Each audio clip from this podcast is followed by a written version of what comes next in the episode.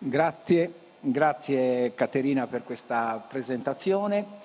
Io mh, vorrei dedicare il tempo che abbiamo a una riflessione su questo grande libro della tradizione filosofica del Novecento, Materia e Memoria, che è un testo del 1896 di Bergson, il secondo testo che eh, Bergson pubblica dopo il celebre saggio sui dati immediati della coscienza del 1896 889, il secondo di quattro libri. Seguirà adesso l'evoluzione creatrice nel 1907 e nel 1932, le due fonti della morale e della religione, ma sostanzialmente, e mi piace sottolinearlo, no? in un tempo che premia la verbosità e la chiacchiera, Bergson, l'intera filosofia di Bergson si raccoglie sostanzialmente in quattro libri.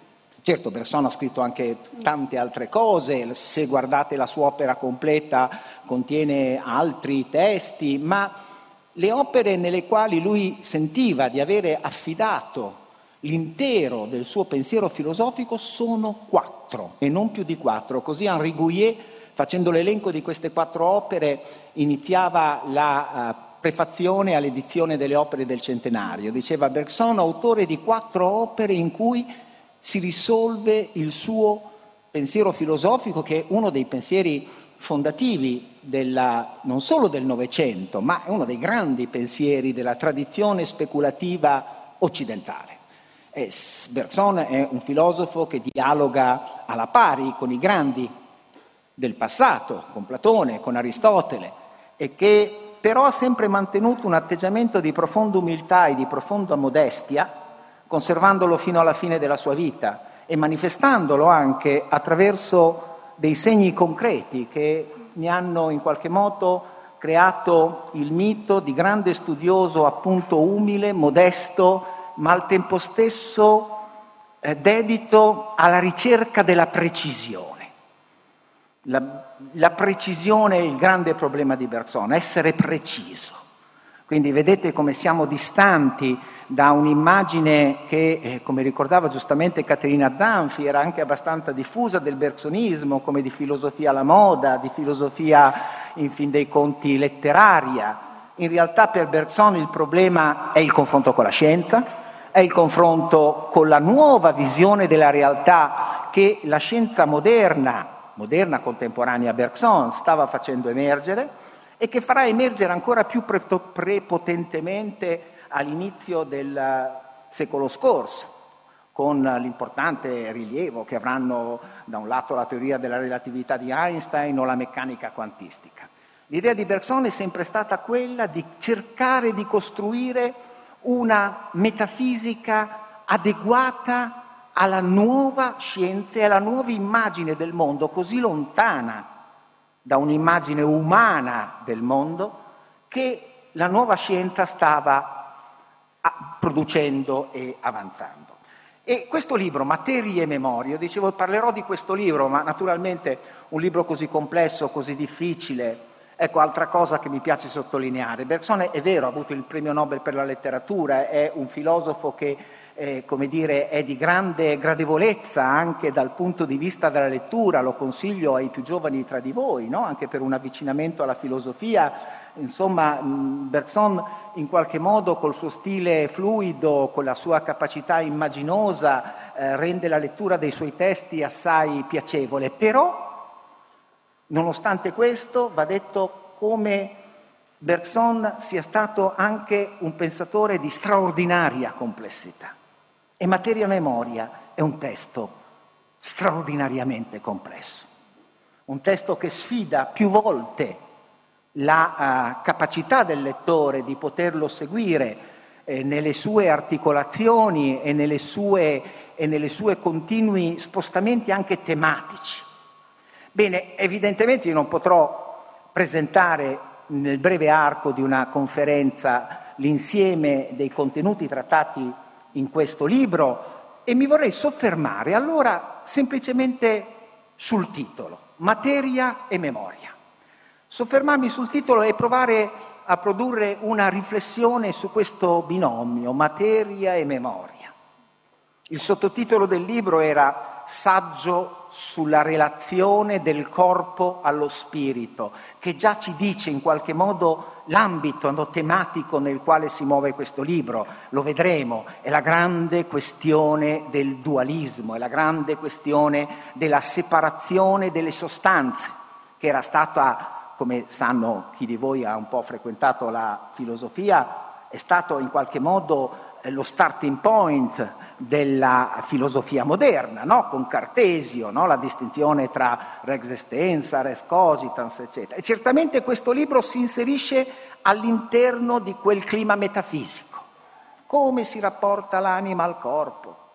La memoria è localizzata a livello cerebrale, ha una sua autonomia rispetto alle circonvoluzioni del nostro emisfero cerebrale. Certo, c'è quello come orizzonte, ma la tesi che viene avanzata è una tesi ancora più radicale ed è proprio contenuta in questo titolo, Materia e Memoria. È contenuta in questo titolo se riflettiamo un attimo sulla natura di questo titolo. Una considerazione a volo d'angelo sulla grande filosofia del Novecento. Io ho notato come, soprattutto nel Novecento, e diciamo che quest'opera, per quanto scritta nel 1896, in qualche modo partecipa no, della temperie novecentesca, la inaugura in qualche modo, e dicevo, ho notato come soprattutto nel Novecento ci sia una consuetudine da parte dei grandi autori della filosofia di proporre dei titoli che contengono un binomio tenuto insieme dalla congiunzione e.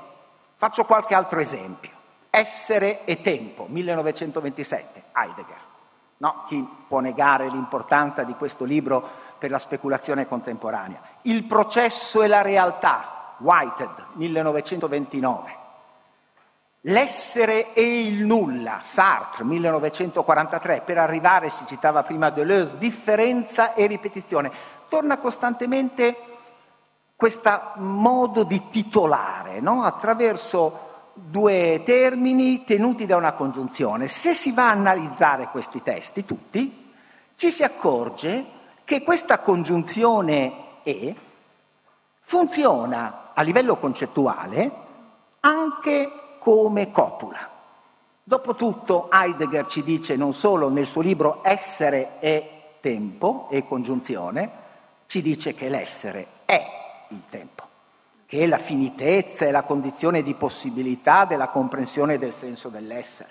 Se prendiamo Whitehead, questo grande filosofo molto vicino a Bergson e, che in qualche modo rappresenta l'ideale continuazione del pensiero bergsoniano nella filosofia del Novecento, è uno dei più grandi pensatori della nostra tradizione, l'inglese americanizzato Alfred North Whitehead, il processo e la realtà. Cosa ci dice Whitehead? la realtà è un processo, quelle si legge com'è. E lo stesso potremmo dire per l'essere il nulla di Sartre. L'essere è il nulla, vale a dire se non ci fosse quel nulla incarnato che è l'uomo, nulla sarebbe dato, non ci sarebbe essere. E così potremmo dirlo per differenza e ripetizione di Deleuze. La differenza è la ripetizione, ma lo dobbiamo dire anche per materia e memoria, cioè quel materia e memoria va letto anche come affermazione. La materia, dice Bergson, è memoria. Allora, considerando questo titolo, io vi proporrei di considerare questo titolo, materia-memoria, in un certo senso anche come un algoritmo. Spesso i titoli delle opere filosofiche, anche i titoli delle opere filosofiche che ho citato prima, l'essere il nulla, eccetera, sono dei veri e propri algoritmi. Che cos'è un algoritmo? Eh, voi sapete, un algoritmo è un procedimento che risolve un determinato problema in un numero finito di passi.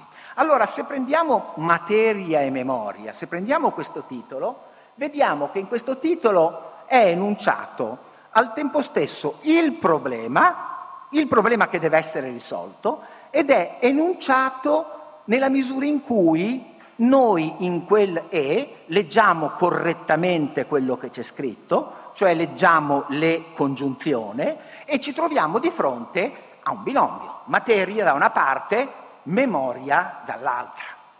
E allora alle nostre orecchie educate eh, emerge, no? si fa sensibile qual è il problema, la materia e la memoria, la coscienza, cioè la memoria, e la materia, la natura, il mondo. Quello è il problema, quindi si può ben dire che il problema è, lo vedremo, il dualismo. Ma se noi trasformiamo come ripeto quasi sempre accade in questi grandi titoli delle opere del Novecento, quel E congiunzione in E copula, quel la materia è memoria, troviamo la soluzione del problema che è stato enunciato attraverso la congiunzione materia e memoria. Dunque il problema, beh, è chiaro, il problema è il dualismo.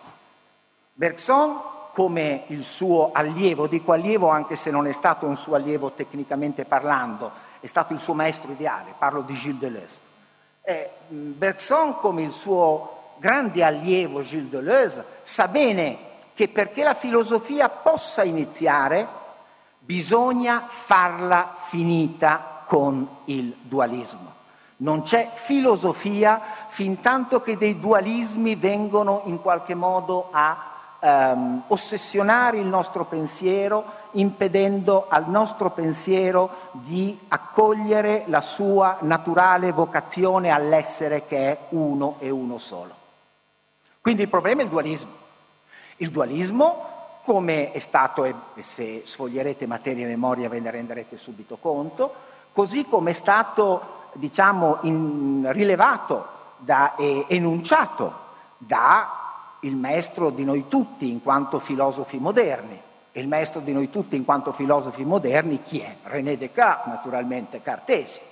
E eh, sapete bene come per Cartesio la realtà fosse scandita da due sostanze sostanzialmente, da due sostanze incomunicanti tra di loro, che Cartesio battezzava latinamente col termine rex estensa la natura e res cogitans, dove res cogitans sta a indicare invece il puro atto del pensiero che pensa, colto nella sua assoluta semplicità e indivisibilità.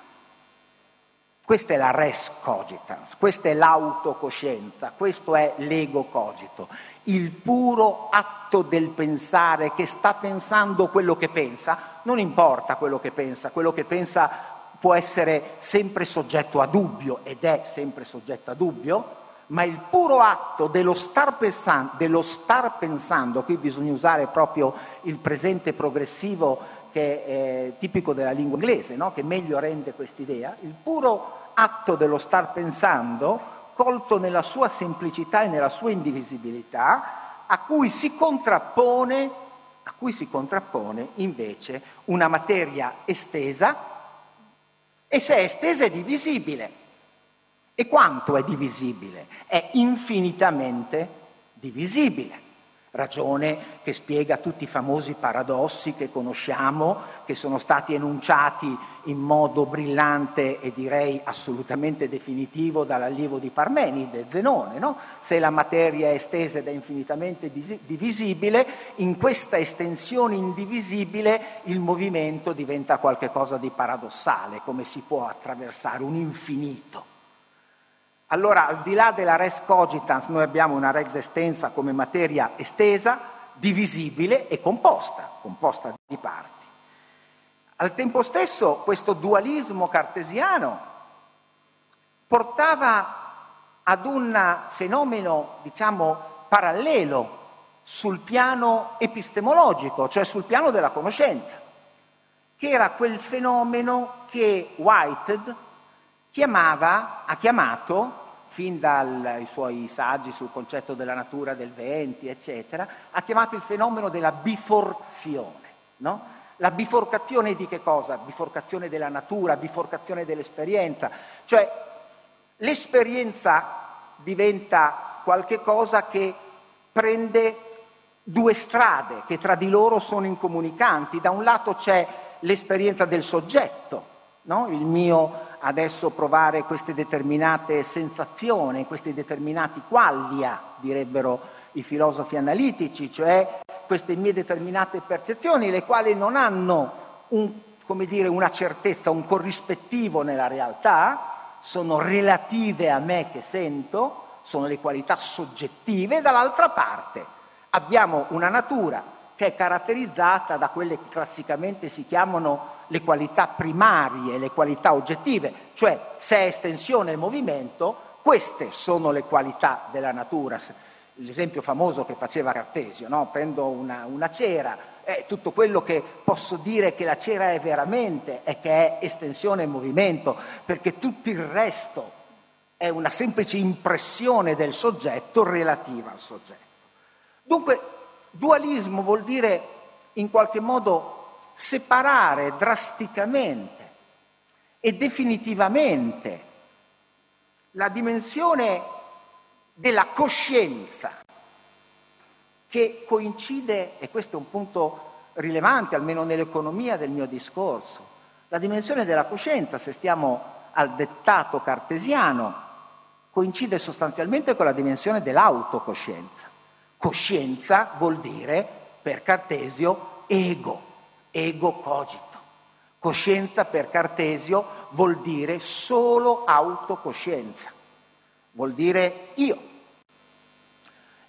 E, e le due espressioni, coscienza e autocoscienza, sono perfettamente sovrapponibili. Da una parte abbiamo l'ego cogito, l'atto del pensiero, e dall'altra, dall'altra cosa c'è? c'è tutto ciò che non è coscienza. Quello che non essendo coscienza è estensione, movimento, cioè macchina, gli animali, il mio stesso corpo. E tra questi due eh, momenti c'è un casma, c'è un abisso invalicabile che costituirà la preoccupazione e la costante del eh, pensiero post-cartesiano. Potremmo anche dire, da una parte abbiamo la materia, estensione, movimento, un corpo disanimato, un corpo macchina, e dall'altra parte che cosa abbiamo? Possiamo dire la memoria. Perché possiamo dire la memoria? Perché dall'altra parte noi abbiamo qualcosa che ha coscienza di sé e che permane nella coscienza di sé che dura permanendo nella dimensione dell'autocoscienza. Questo, questa strana durata che mette in rapporto una scienza con se stessa, la fa riflettere, il termine tecnico della filosofia è questa, no? la fa riflettere, è quella che è rappresentata nelle formule celebri dell'idealismo dal segno uguale, io uguale a io, quello uguale che torna, no? pensate alla filosofia di Fichte. Quell'uguale sta a indicare proprio l'autocoscienza, sta a indicare la forma embrionale di ogni memoria, perché ci sia memoria anche del passato come di qualcosa, eh, bisogna che io innanzitutto abbia memoria di me come sempre uguale all'interno del mio divenire, perché se io non avessi questa autocoscienza, se io non potessi in qualche modo realizzare l'uguaglianza infinita dell'io con l'io, come potrei dire che io sono lo stesso che ero, che io sono lo stesso che ieri o due settimane fa è venuto qui a Modena per altre faccende? Come potrei ricondurre a questo polo la mia esperienza, se a suo fondamento non ci fosse questo io uguale a io, questa riflessione infinita dell'io su se stesso. Quindi da un lato la memoria, dall'altro la materia. Se questo è il problema, vedete il problema che è perfettamente enunciato nel titolo, materia e memoria. Coscienza, cioè memoria, e natura, macchina, corpo, eccetera. Se questo è il problema, qual è la soluzione di Bergson. Qui naturalmente vi chiedo scusa per il l'estrema velocità a cui sarò costretto e anche per l'estrema sintesi. Chiedo quindi soprattutto vegna a coloro che conoscono Bergson, che richiederebbe certamente una serie di passaggi supplementari, ma credo che quello che conti sia arrivare subito al problema, alla soluzione del problema. Qual è la soluzione del problema che pone Bergson? Beh, trasformiamo quella E congiunzione in un E popula. La soluzione è la materia è memoria. Questa è la soluzione bergsoniana. E questa essere memoria della materia va inteso in senso forte. La materia è memoria non per Bergson nel senso che è analoga a una memoria, che ci sono degli aspetti della memoria umana che possono richiamare il eh, divenire stesso delle cose. Ad esempio a questa tesi, che è una tesi insomma, che ha una sua rispettabilità, si attiene un nostro comune amico, Frederick Worms, no? che è stato uno dei eh, grandi animatori di quella renaissance bergsoniana a cui alludeva prima Caterina Zanfi. No? Se Bergson oggi è tornato ad essere, o perlomeno a livello anche pubblico, una figura di primo piano del dibattito filosofico, lo si deve anche a Frederick Worms e al lavoro che lui ha fatto in Francia a partire dagli anni 90 di eh, recupero e di ripubblicazione dei testi bergsoniani. Per Worms, per esempio, questa espressione materia e memoria eh, va intesa nel senso dell'analogia. Ecco, io credo invece che questa espressione vada intesa in senso forte. Bergson ci sta dicendo veramente, questa è la sua proposta teoretica, questa è la sua ontologia, questa è la grande scommessa bergsoniana del testo del 1896. La materia è memoria in senso forte, l'identità è assoluta, va concepita nel senso di una memoria. Ma se è vero, come dicevamo prima, che memoria è un sinonimo di coscienza, eh, capite bene che questa affermazione bergsoniana che io posso solo enunciare e non articolare come bisognerebbe fare, questa affermazione bergsoniana è un'affermazione che spariglia radicalmente le carte.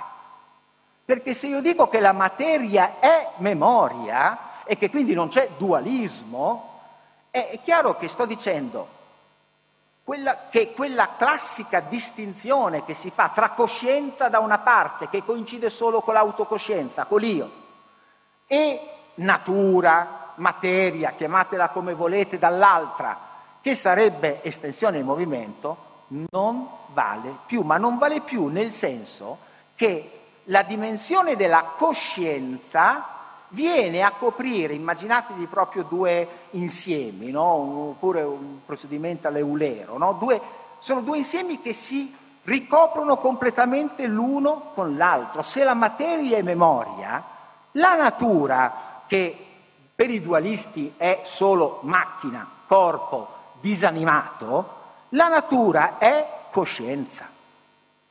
E la cosiddetta autocoscienza, cioè l'io, l'uomo, diciamo così, che per Cartesio era la coscienza, dire coscienza e dire autocoscienza per Cartesio era la stessa cosa.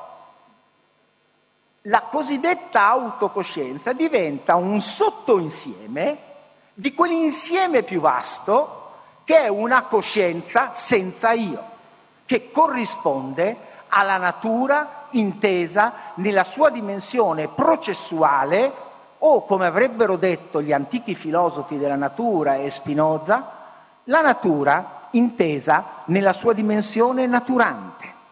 Dunque, ripeto, alla contrapposizione coscienza-natura si sostituisce una identificazione della natura in quanto processo con la coscienza stessa, ma una coscienza che non è più appiattita o risolta nella dimensione dell'ego, cioè dell'io, ma che viene pensata indipendentemente dall'io.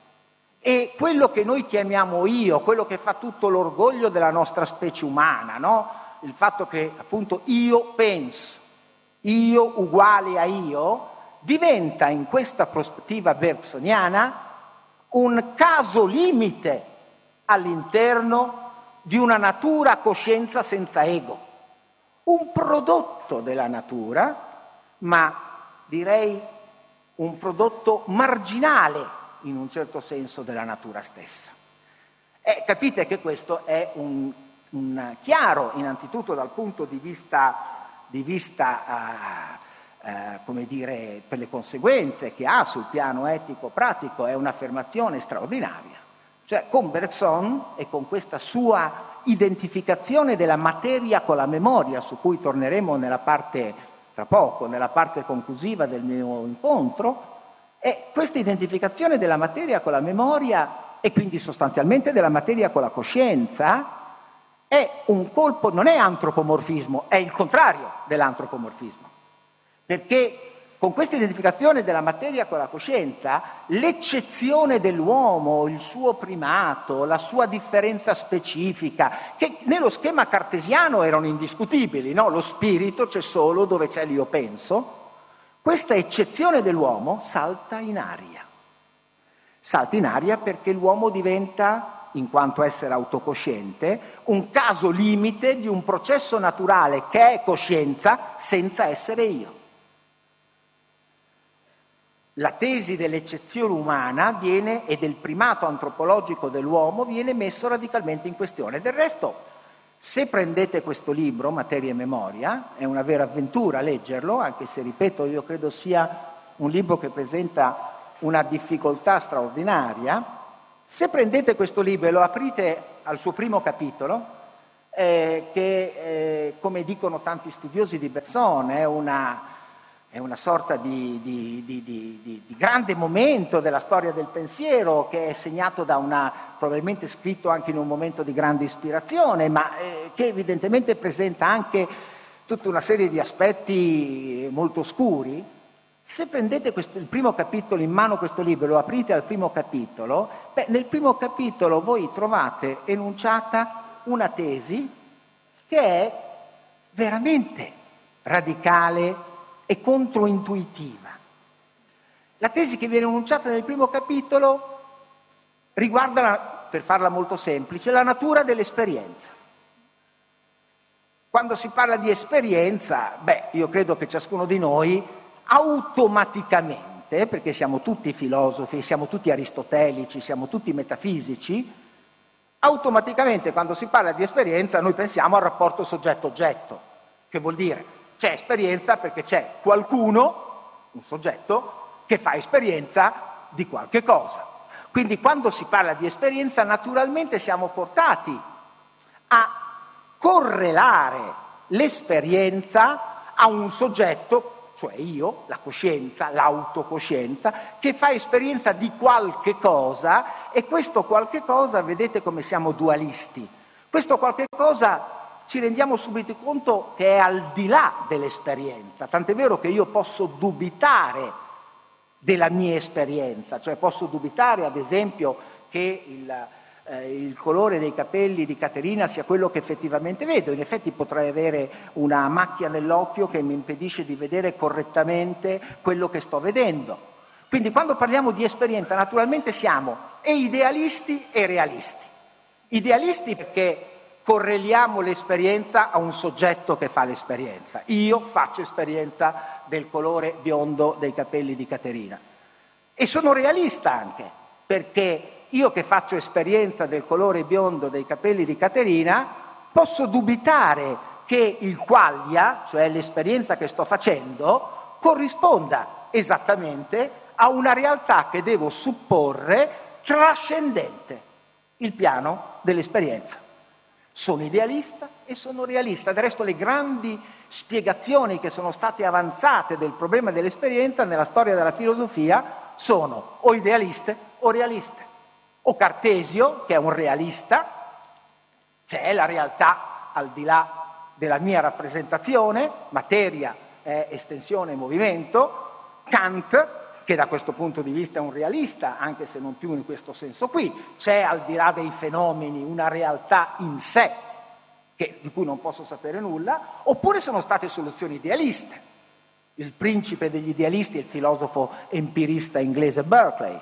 Berkeley è stato forse colui che ha portato alle più estreme conseguenze il discorso idealistico. Ebbene, nel primo capitolo di Materia e Memoria, Bergson fa saltare questa contrapposizione tra idealismo e realismo perché sostiene che l'esperienza, prima di e per poter poi diventare esperienza di qualcosa, il colore biondo dei capelli, da parte di qualcuno, io che vedo il colore biondo dei capelli, l'esperienza prima di e per poter poi diventare rapporto soggetto-oggetto, l'esperienza è, prima di questa sua trasformazione in esperienza come comunemente intesa, non è l'esperienza di niente non è l'esperienza di nessuno.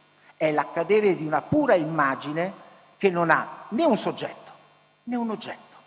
C'è un'esperienza pura che non è spiegabile né in senso idealistico né in senso realistico. C'è un'esperienza pura che non è letteralmente esperienza di niente ed esperienza di nessuno, che è un puro accadere anonimo e impersonale, e questo puro accadere anonimo e impersonale, Bergson lo chiama per una serie di ragioni immagine, adesso non possiamo soffermarci su questo punto, è, è autenticamente il dato immediato.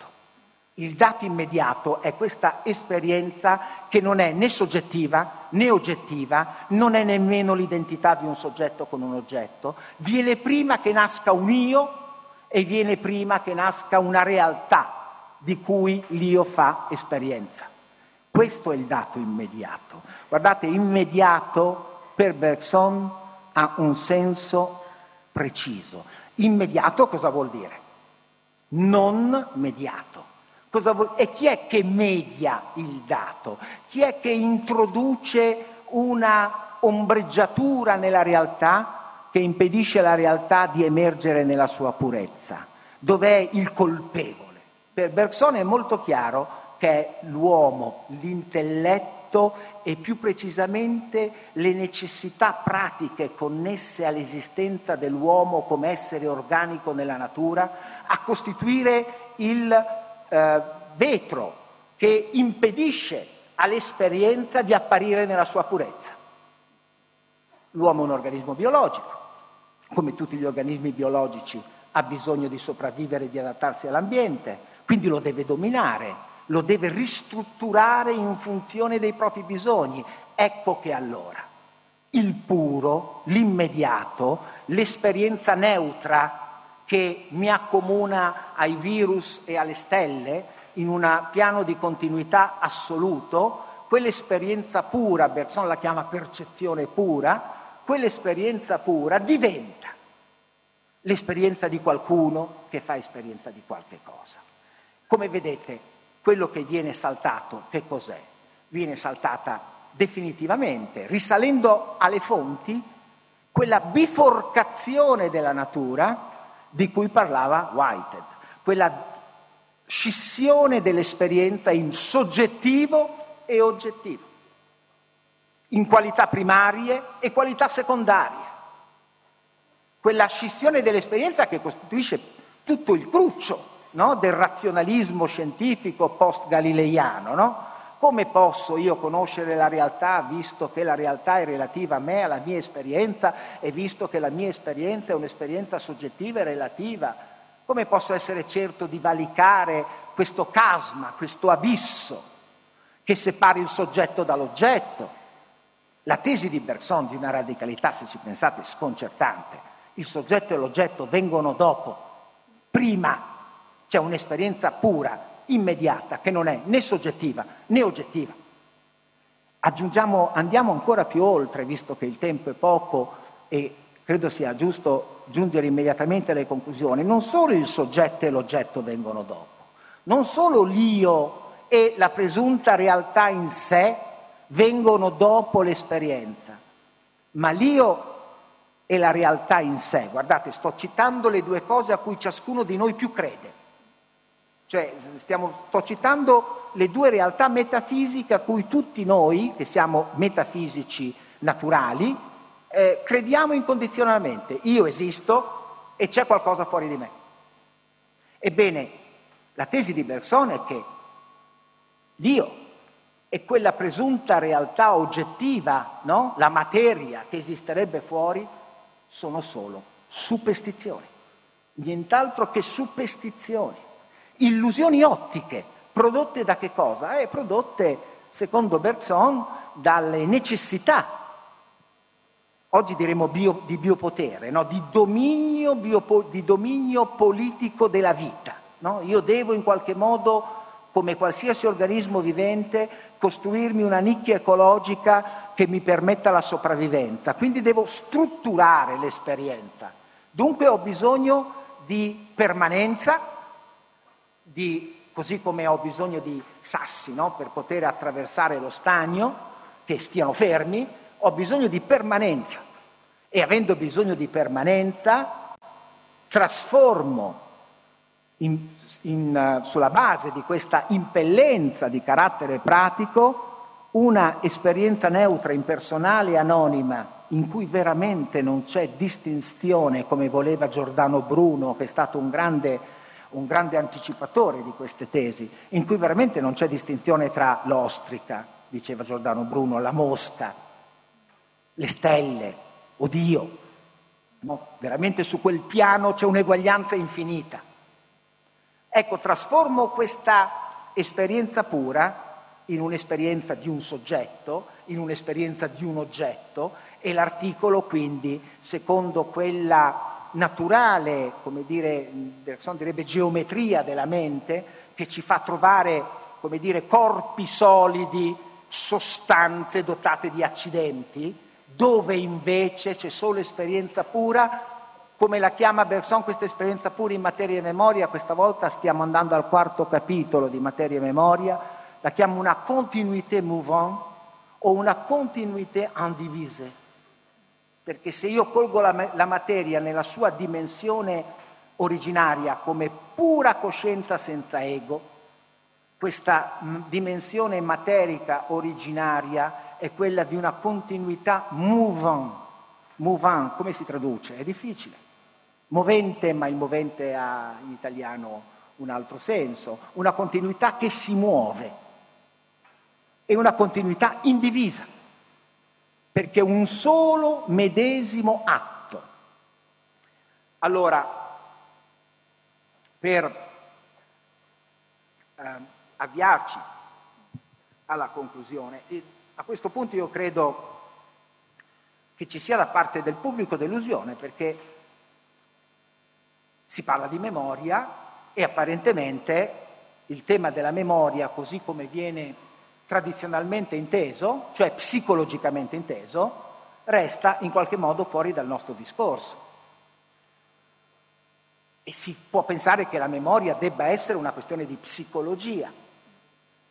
Ora, come funziona?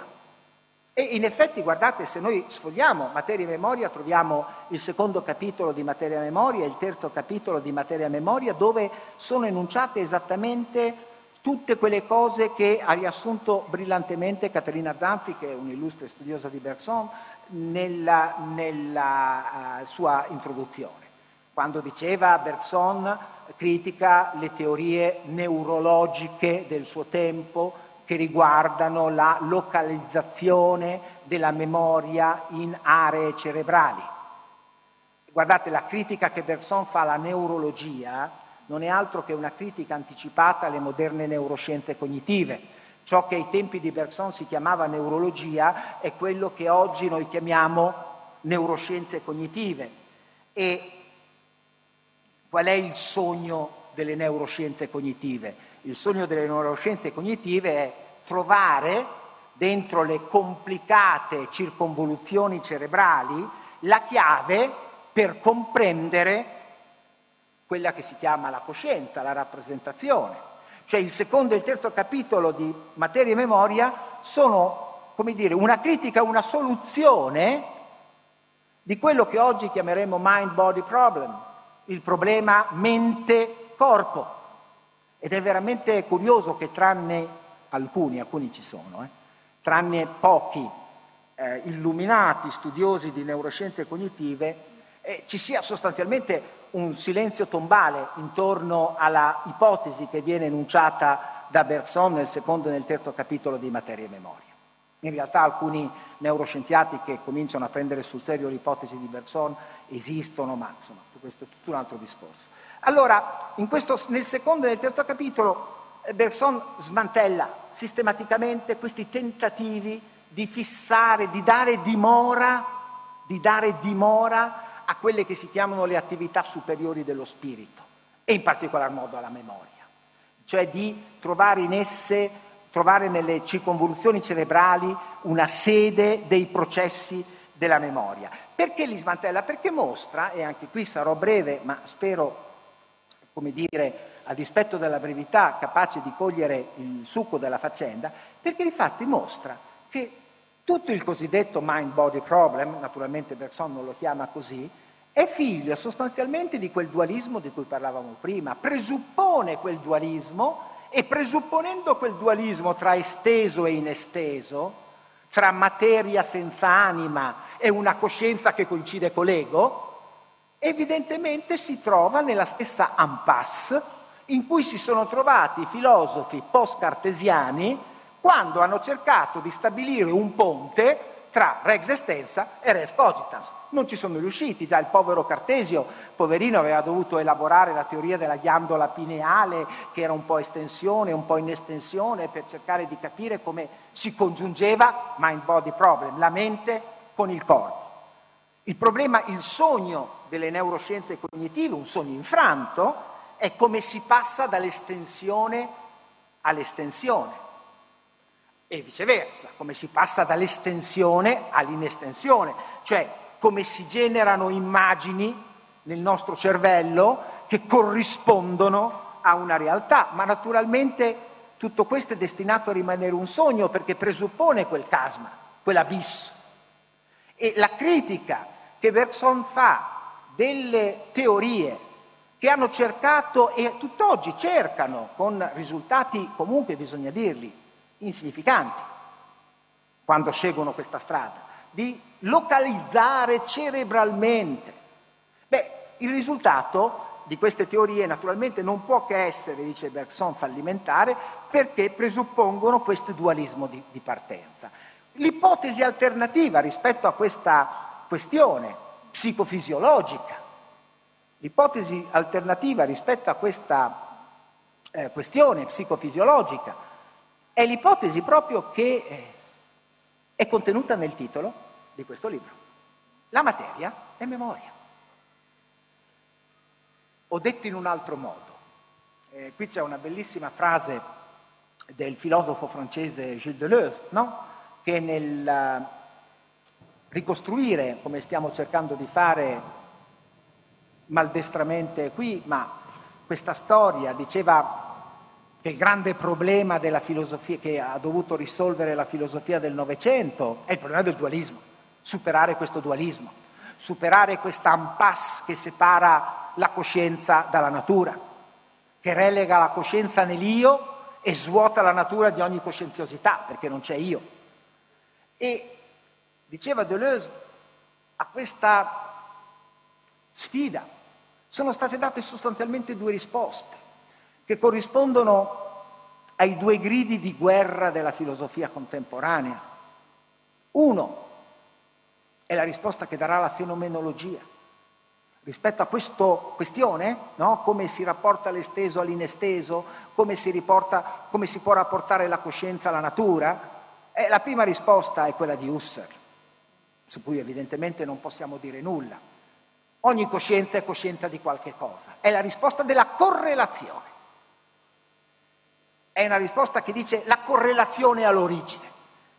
All'origine c'è la coscienza di qualche cosa, quindi io non posso separare il qualche cosa e la coscienza. No, questa è una separazione arbitraria che viene dopo. Il dato immediato è l'intenzionalità. Il dato immediato è la correlazione coscienza-mondo. Quindi la prima risposta, che non posso evidentemente indagare qui, è la risposta che io chiamerei della correlazione, del correlativismo.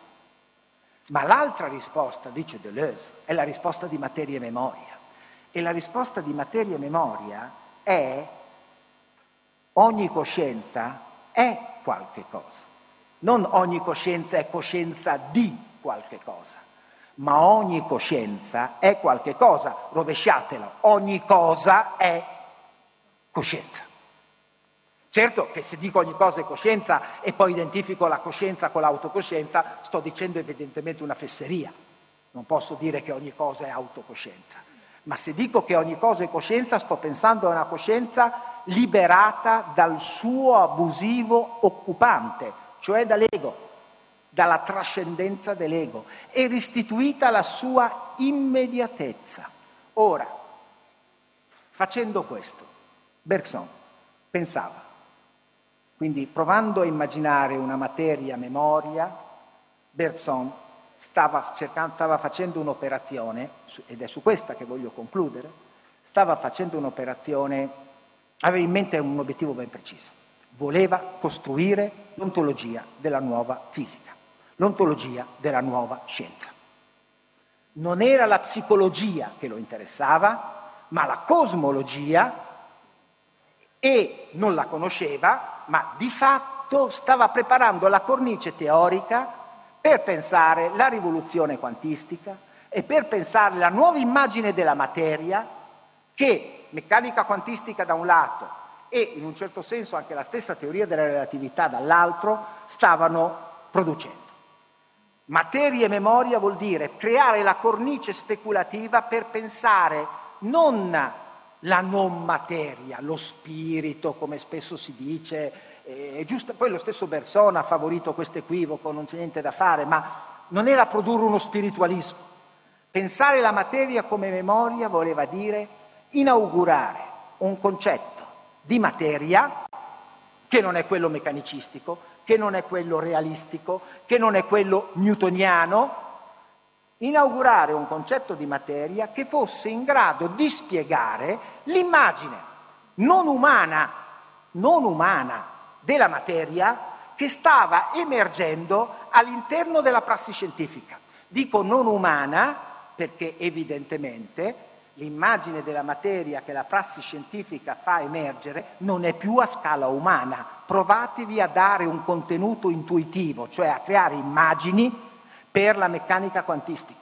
Provate a dare un contenuto intuitivo, cioè a dare immagini scalari, cioè a misura d'uomo per le enormi questioni aperte dalla, dalla cosmologia relativistica. Non abbiamo misura umana per questa materia. Ebbene, per questa materia che eccede da tutti i punti di vista la microdimensione umana, che non si lascia più pensare antropologicamente, Bergson, affermando materia e memoria, la materia e memoria, voleva produrre la cornice speculativa, cioè voleva produrre la metafisica di questa nuova materia.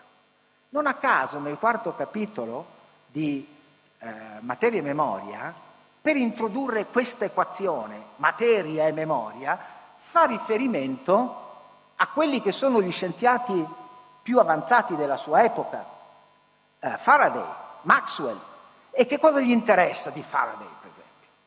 Di Faraday gli interessa il fatto che con questi scienziati, e qui sono, scusatemi, necessariamente breve, taglio con estrema brutalità un tessuto che meriterebbe di essere seguito nel suo andamento con più cura, per questi scienziati di fatto viene meno in un modo o nell'altro ogni immagine della materia di tipo aristotelico come corpo localizzato in un tempo e in uno spazio assoluto, corpo che si muove di un movimento omogeneo, divisibile. E l'atomo, dice Bergson, in Faraday diventa centro di forza. Cosa vuol dire per l'atomo diventare centro di forza? Cosa vuol dire che Faraday, Faraday introduce, lo sapete bene, la nozione di linee di forza che diventerà fondamentale per la teoria dei campi. Che cos'è un campo? Beh, se prendiamo tutte queste espressioni, campo, linee di forza che precedono il punto, no? il punto, il corpo non è altro che un incrocio di linee di forza.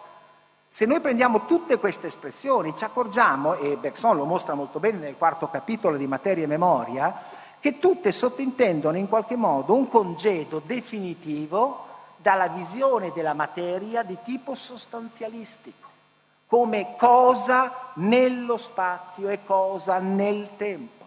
La materia non è questo.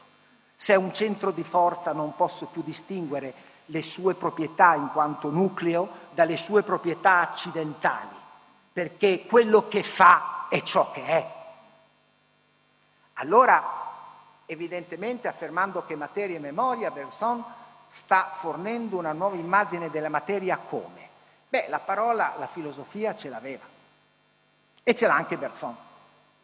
Ed è una parola eh, che verrà ripresa da Einstein, insomma, tutta una sua storia, ma ed è la parola energia. La materia non è sostanza accidente, non è movimento nello spazio-tempo assoluto misurato da uno spazio-tempo che poi coincidono per Bergson, sono la stessa cosa, non è più un movimento misurato di particelle elementari misurate da uno spazio e un tempo assoluti, la materia, dice Bergson, è memoria, cioè è pura energia. Qui energia, e concludo su questo, intendetelo nel senso proprio del termine. Il senso proprio del termine è quello aristotelico. Energia vuol dire energeia. Energeia eh, Bergson aveva una conoscenza dei testi aristotelici e in genere dei testi classici, Plotino per esempio, che era una conoscenza spaventosa, cioè aveva una conoscenza, conosceva a menadito la tradizione greca e latina classica. Eh. Quindi quando usava le parole, anche le parole diciamo più comuni, più legate a un lessico magari di tipo positivistico, aveva nell'orecchio i classici. Dire che la materia è memoria vuol dire che la materia è energia. L'energia di cui parla è l'energeia. L'energeia come si traduce? Con una parola molto semplice, è atto. La materia non è una cosa, come pensa il meccanicismo, la materia per Bergson è atto in atto, è activity. La parola inglese activity è forse la traduzione più perfetta dell'espressione greca e aristotelica energeia. È pura attività, atto che è in atto. E non è una molteplicità di atti, è un solo unico atto, un solo unico atto che si dice in intensità diverse. Quindi si dice nella forma dell'acido cloridico, che ripete sempre la stessa azione sul carbonato di calcio, la memoria abitudine, vedete la memoria che ripete, e si dice nel modo del suo cuginetto Proust, no? come memoria che immagina il passato, cioè la memoria umana, che è rappresentazione del passato, conservazione del passato. Ma se prendiamo l'acido cloridico e prendiamo Proust che sta scrivendo la ricerca del tempo perduto, abbiamo semplicemente tensioni diverse di una memoria che ripete. Ripete nel modo dell'automatismo, l'acido cloridico, ripete nel modo dell'immaginazione, Marcel Proust. Ma la materia è memoria e solo memoria, cioè la materia è energia ed è un unico e medesimo atto. Grazie.